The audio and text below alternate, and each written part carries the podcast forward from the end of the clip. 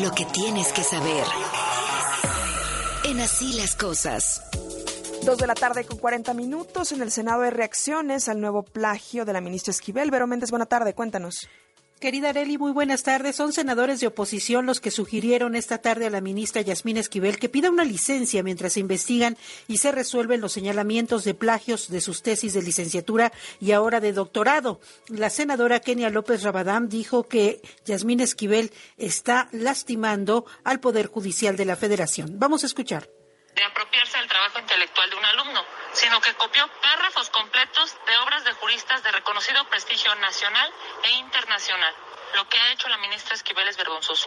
Ahora solo falta que diga que ella escribió primero la tesis de licenciatura con la que el doctor Jorge Carpizo se tituló en 1968. Se demuestra una y otra vez que es una plagiaria recurrente. El daño que ha hecho la ministra Yasmín Esquivel a las instituciones mexicanas continúa y expone con su permanencia la credibilidad de nuestro máximo Tribunal de Justicia. Por su parte, la senadora del PRI, Claudia Anaya, aseveró que mientras Yasmín Esquivel se mantenga en el máximo tribunal del país, todos sus posicionamientos y sus juicios sobre diversos asuntos serán cuestionados. Mi reporte esta tarde. Gracias, Vero. Buena tarde.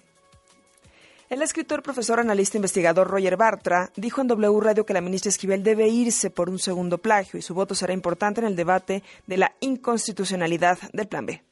Claro que debe irse. Pero no creo que se vaya por propia voluntad, no parece, está dispuesta a luchar hasta el final.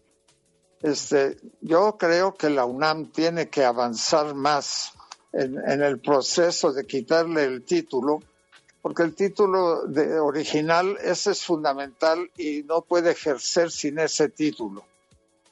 El escritor dijo que el presidente López Obrador está dando patadas de ahogado porque no logró su reforma constitucional. Aseguró que lo que ven es un fenómeno político extremadamente peligroso.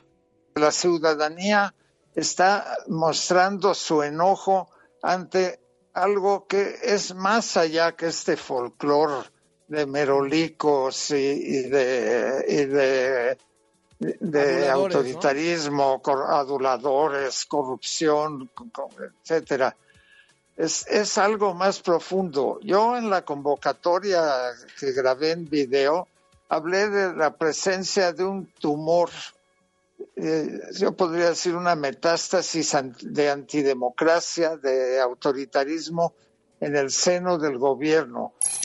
Samuel García, gobernador de Nuevo León, le respondió al presidente con respecto al tema de que no hay agua y por eso no pueden poner Tesla. Nosotros vamos a trabajar con Tesla de la mano para que puedan ir aclarando y comprobando que no utilizan agua de consumo humano y que la que utilizan es tratada y es mínima. No lo he podido visitar, pero yo estoy dispuesto cuando él me diga. Creo que viene el Estado también, aquí estamos a la orden.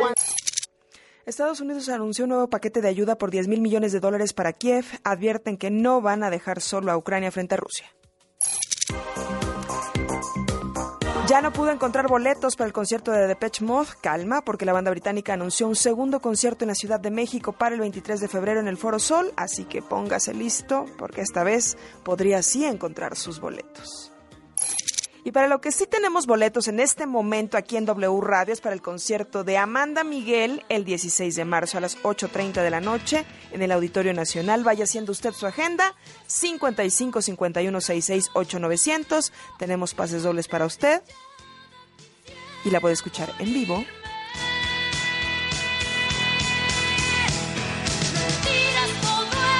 Pero si lo suyo es el fútbol femenil, tenemos pases dobles para el partido de mañana sábado en CU entre las Pumas y los Santos a las 12:00 p.m. en CU. Hay que llamar también al 55-5166-8900. Tenemos muchos regalos este viernes aquí en W Radio. La información, Carlos.